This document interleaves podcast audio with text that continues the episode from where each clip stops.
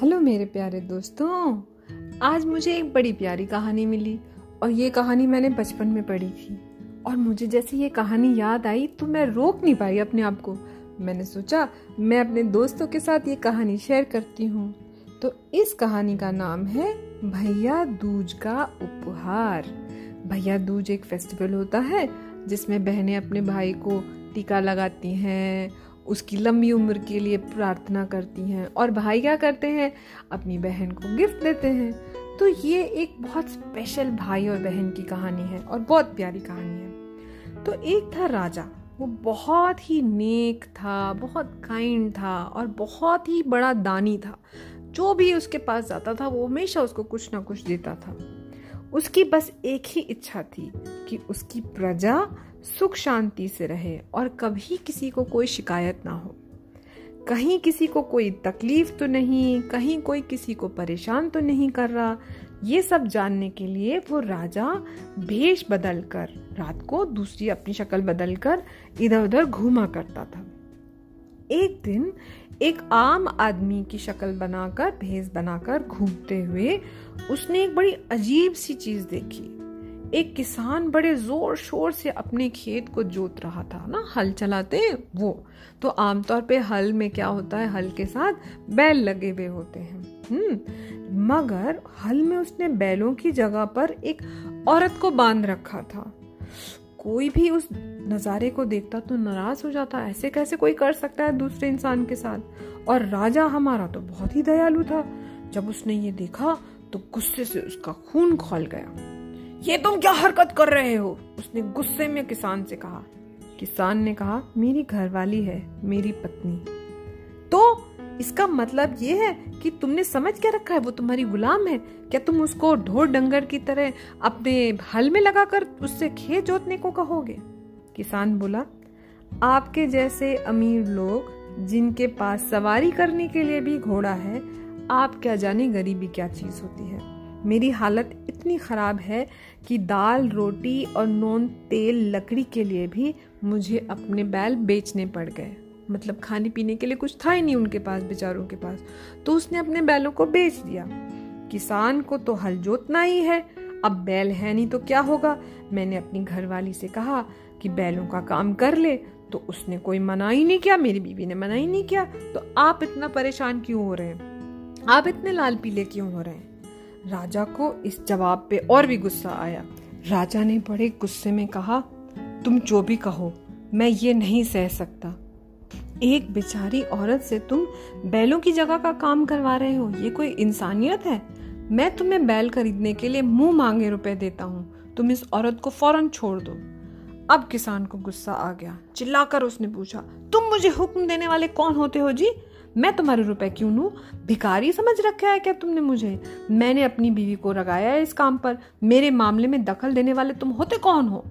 राजा बोला, ये औरत मेरी बहन के जैसी है। इसे फ़ौरन हल से बाहर निकालो। किसान ने हँसते हुए कहा, अगर तुम्हें अपनी इस बेचारी बहन पर इतनी दया आ रही है और तुम उसके भाई बन गए हो तो तुम इसकी जगह पर क्यों नहीं काम कर लेते? अब राजा के लिए इससे ज़्यादा चौंका देने वाली बात और क्या हो सकती थी? लेकिन फिर भी वो बता तो सकता नहीं था और वो मुकर भी नहीं सकता था।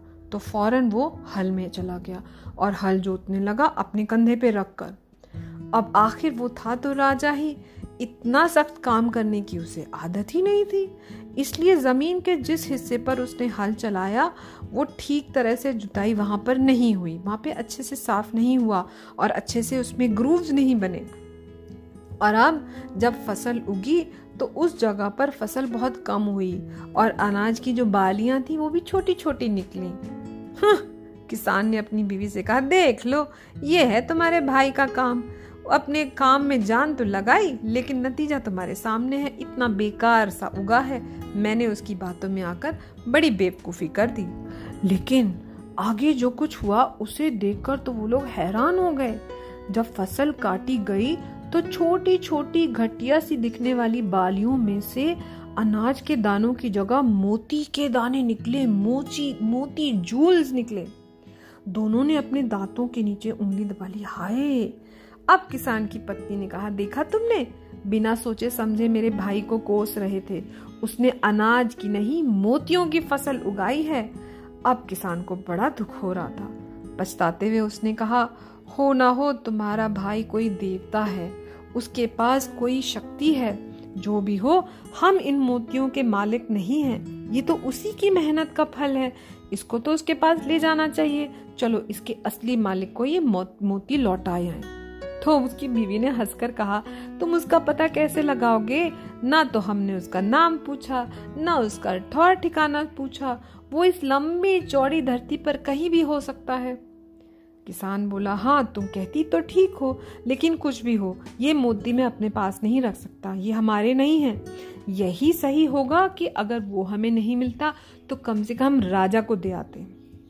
सारे मोती एक पोटली में बांधकर वो लोग राजा के महल की ओर चल पड़े।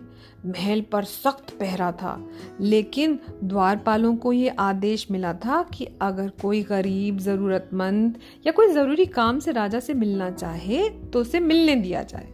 द्वारपालों ने उन दोनों से पूछताछ की और जब उन्हें भरोसा हो गया कि ये दोनों ईमानदार हैं तो उनको राजा के पास दरबार में ले गए।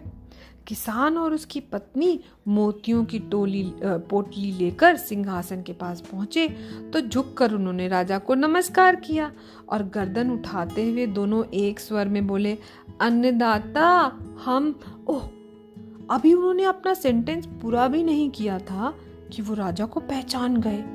एक मिनट के लिए तो वो देखते रह गए।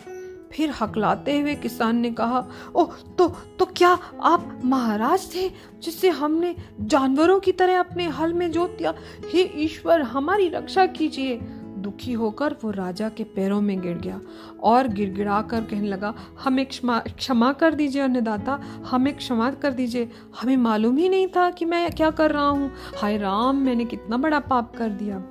राजा ने भी उन दोनों को पहचान लिया और मुस्कुराकर बोला, अरे, इसमें क्षमा की क्या बात है? तुम्हारे कारण तो मैं ये समझ पाया कि मेरी प्रजा का असल में हाल क्या है और गरीबों को क्या तकलीफ़ हो रही है। मुझे खुशी है कि मैं तुम्हारे काम आ पाया।